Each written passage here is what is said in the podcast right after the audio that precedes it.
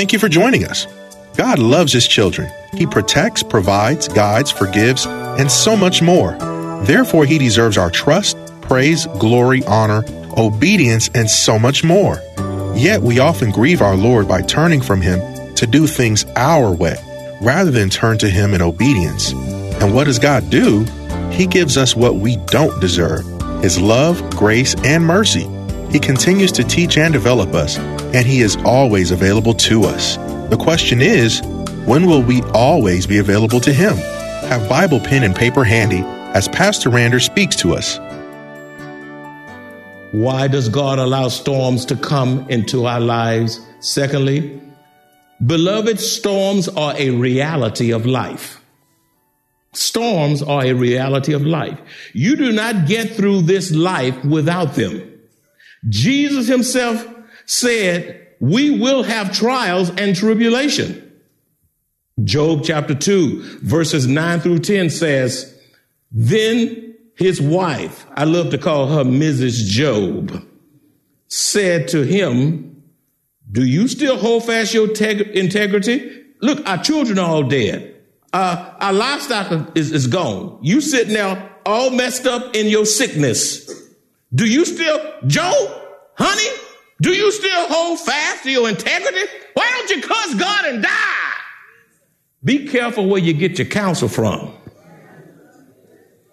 when you're in the storm. Anybody at any given time can give you bad counsel. And when you have the spirit of discernment, you'll know when that bad counsel is even coming from your spouse, coming from your child, coming from your sorrow, uh, coming from your longtime friend, coming from whomever. You be careful, you be discerning as to who you get your counsel from. She said, honey, cuss him and die. Look what God, look, look, look, how can he be God? Look at you, just look at yourself. Look, look at you. Verse 10, Brother Job said to Miss Job, you speak as one of the foolish women speaks. That was a nice, polite way of calling her a fool. He said foolish. He didn't say fool. You know, he put the ish on it. You speak as one of the foolish women speak, Miss Job. Shall we indeed accept good from God? And shall we not accept adversity? Are you to think you can live a normal lifespan and not have it adversity? you'll be as messed up as you can be. You'll be as spoiled as you can be. Nobody could put up with you if you had it your way a hundred percent of the time. I love this passage. This verse says, in all this, Job did not sin with his lips. In the crisis, in the storm, Job did not sin with his lips. I want you to hear me well, beloved. The best thing you can do in the midst of adversity is to shut up and be quiet. Trust God when you don't understand and wait on it. Now, when you're in a storm, refuse to be a crybaby. Refuse to whine. Oh, Lord, I give to you. I come to church. I read my Bible. Why is my child on drugs? Why, why is my, why, why can't you hush my mother-in-law up? Uh, uh, uh, Lord, uh, why do, why did you let me have cancer of the lungs? I, I never smoked a day in my life. Refuse to whine. Refuse to talk too much. You can talk yourself into trouble. Refuse to throw yourself a pity party in the midst of a storm. Refuse to draw uh, uh, uh, attention to yourself. You want everybody to find you out, to look after you. You just attention getter. You all over Facebook and social media. Yeah, I'm sick. You call 50 people, and every time somebody talk to you, you give them your, they know your whole medical history in two minutes. You can't give a word of encouragement because you're so busy talking about you. You get your mind off yourself and start talking about other folk, you feel better.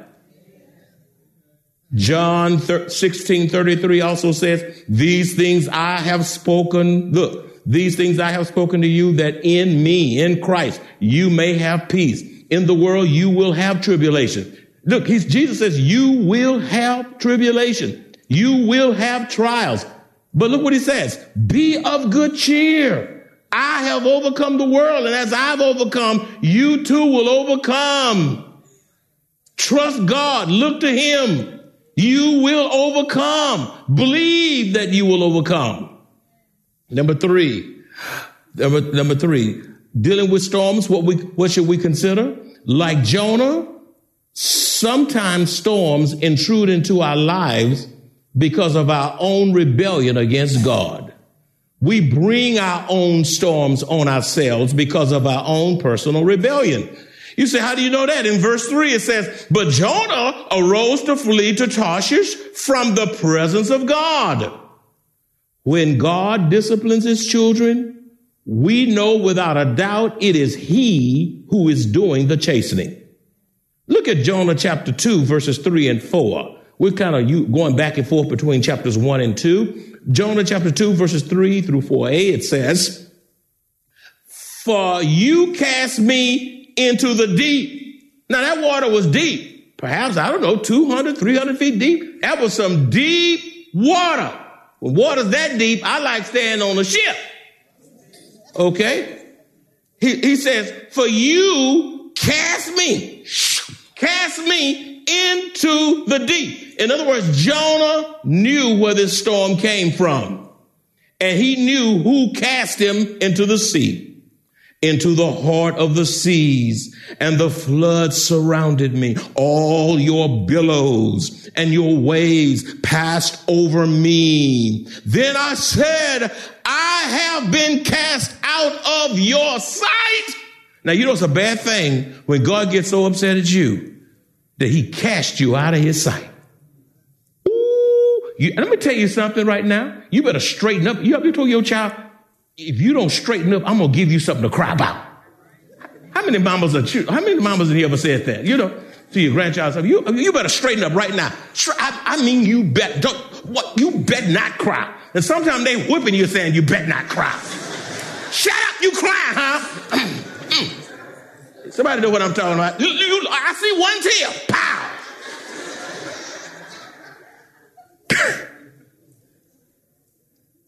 I submit to you today, you had better not make God angry. Ooh, he has a multiplicity of ways of taking you to the divine woodshed. And his whippings are not like mama. His whippings are not like daddy. When he whips, you've been marked for life and you will never forget that whipping. Have, is there anybody under my voice been whipped by God and you know God whipped you? Here's my hand and my feet. I got everything I can raise up, I raise it up.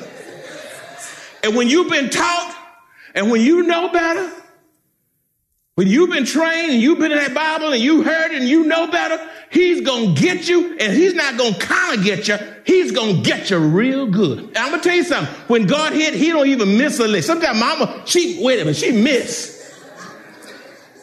Wait a minute. Sometimes you going to hold her, you going to hold my hand. And sometimes you going to, you going to run. Anybody ever got, got a whooping in the bed? You thought they forget about it? It's over now. You go, you ate rice and gravy and chicken and collard greens and all that. Let me stop before you get, before you want to go to Luby somewhere, you know. And, and you go on to bed and you snoring. And all of a sudden that cover roll back. and all, here, here come the licks and you holler and those little thin, whimsy pajamas or whatever you got on. You getting the real licks and you can't go anywhere. God is God and you don't want to make him mad because he knows how to whip you. He knows when to whip you and he knows where to whip you. sometimes he give it to you just where you act up. Whew. Wow. That, that's something. So we have, we have to consider that. Cast out, out of your sight, my friend. Do not think that you are so important that you cannot be humbled by God. He knows how to shake up your life and bring you to your senses.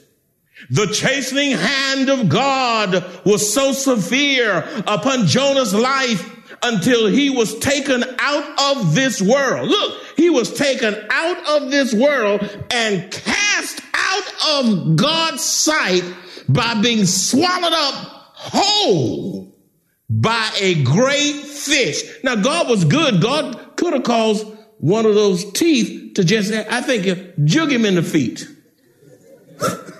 you know, you know, that won't, I, I just want you to stick him one time. You know, it was a blessing that the fish swallowed him whole. So even in the swallow, Jonah was blessed because God said, you know what? I think I want that last tooth on that fish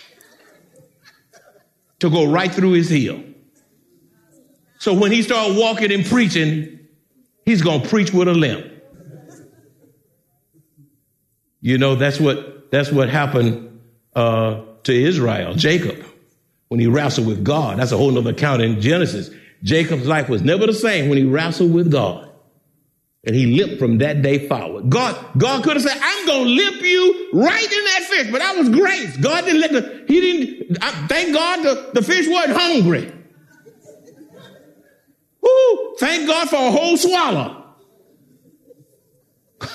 I'm getting happy with this thing, y'all. Y'all got to excuse me. The chastening hand of God was so severe upon Jonah's life until he was taken out of this world and cast out of the sight of God by being swallowed up whole by a great fish and was taken into the depths of the sea. The, the, the big fish didn't stay on, on the surface. Then when it, when it gloop, shoo, he submarined that rascal. Submarine him into the sea submarine him into isolation, submarine him into seclusion, submarine him into solitary confinement. Ah! Believe me, church, Jonah was messing with the wrong person.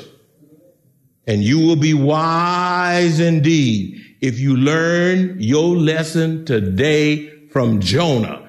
All your lessons don't have to be hard learned. When you see other people fall and going through tragedy and bringing stuff on themselves, whether it's politics or this or that, that stop looking at ooh and ah, how could they and how could that? I no, oh, oh, shut up and say, Lord, teach me. Help me to learn lessons that I won't, so I won't end up like that. Let me not gossip. Let me not talk. Let me not pile on. Pile on because I, I see what's happened to them, but I don't know what's happened, what's going to come my way. And you, listen, you can do everything right and still end up in a storm. Beloved, do not delegitimize, do not delegitimize. This is, this story, this account, this account, this report of Jonah is a real historical account. This was, this was no myth. This was no fairy tale. This was an actual fact in biblical history. And some people, some people got to that, these liberal scholars and professors. Some of these schools need to go and be buried in a cemetery. Because when some of these uh, uh, seminary kids go in there, they come out worse than when they went in.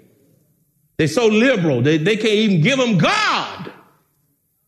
Can't give them God. You got some of these highfalutin PhDs in the liberal uh, academics.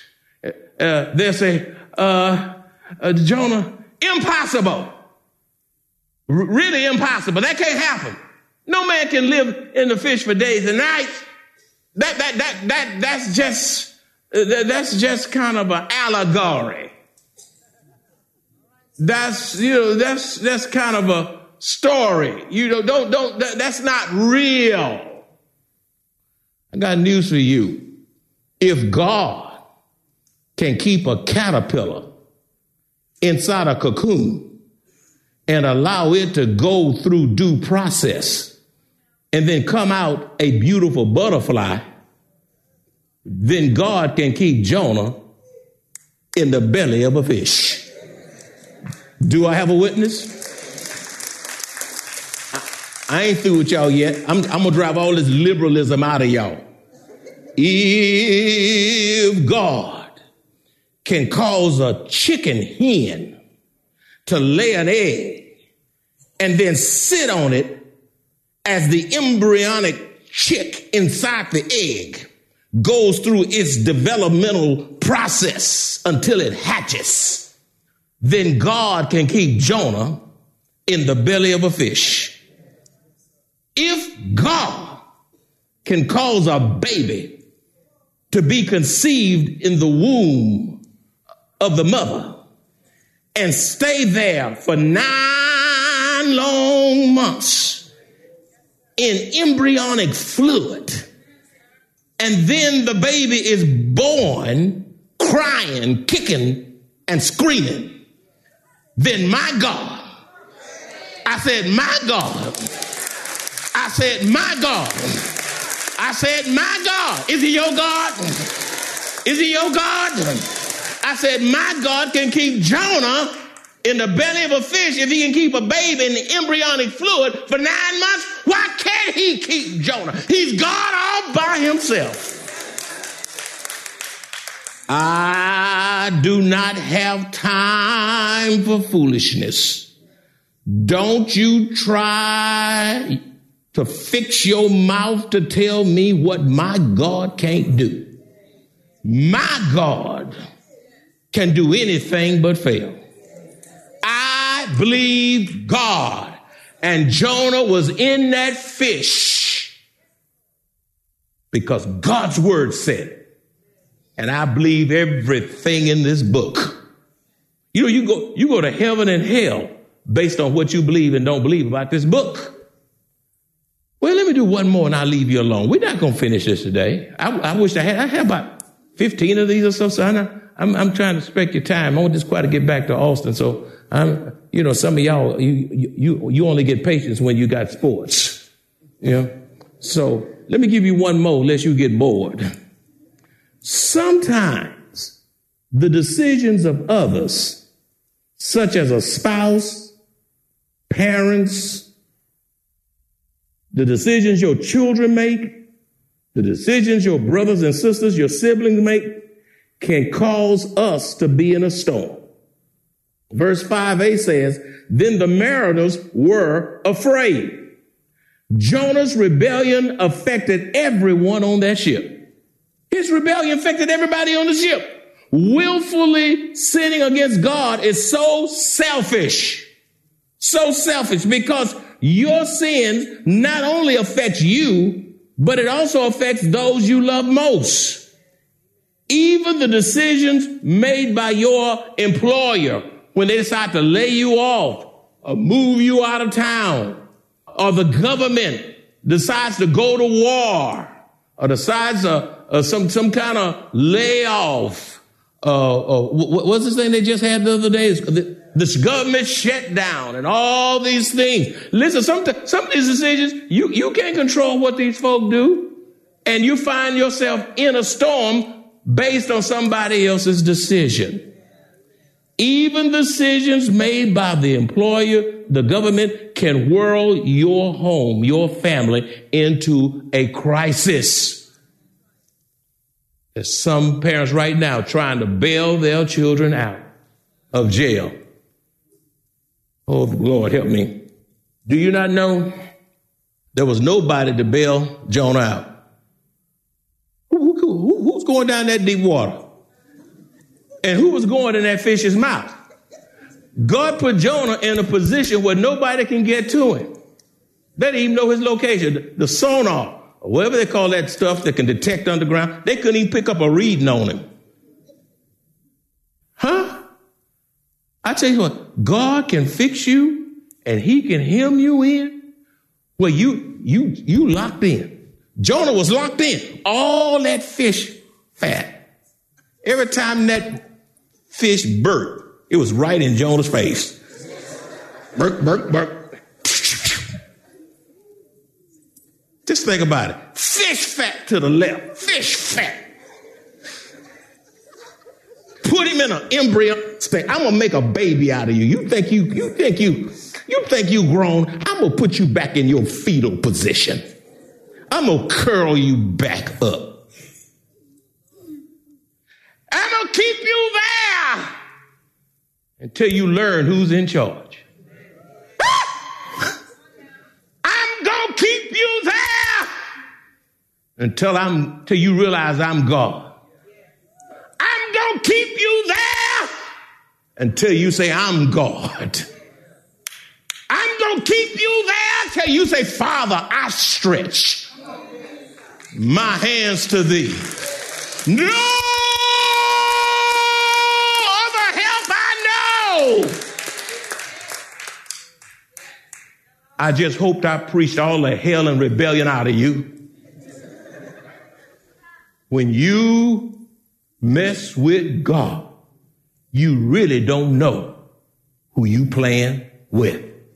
And all God's children said, Amen.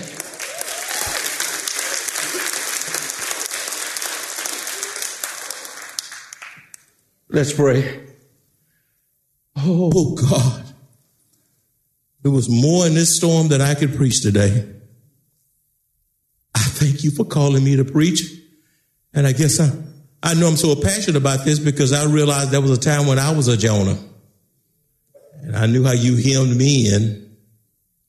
I see myself in Jonah. And I'm here today in this pulpit because you won. You won. Oh, you really won. I surrendered. Father, there are people here who say, I'm not going to tithe. I'm not coming to church. I'm not going to serve in ministry. I'm not going to the meeting. I'm not going to sing. I'm not participating until they're ready, they're right for a storm. And they don't know what form the storm is going to come in. There's someone in my voice. They're going to attempt to be a runaway fugitive. They're going, instead of coming to God and seeing the counsel, they're going to walk out that door and be a runaway Jonah. And you're going to swallow them up. In Jonah's case, it was a fish. Who knows what it's going to be in their case? I pray that all under the sound of my voice will learn a hard lesson from Jonah. Oh, God. Help us to surrender and let you be Lord and stop making these excuses. We ought to be ashamed of ourselves to attempt to play games with you because we really don't know who we're messing with.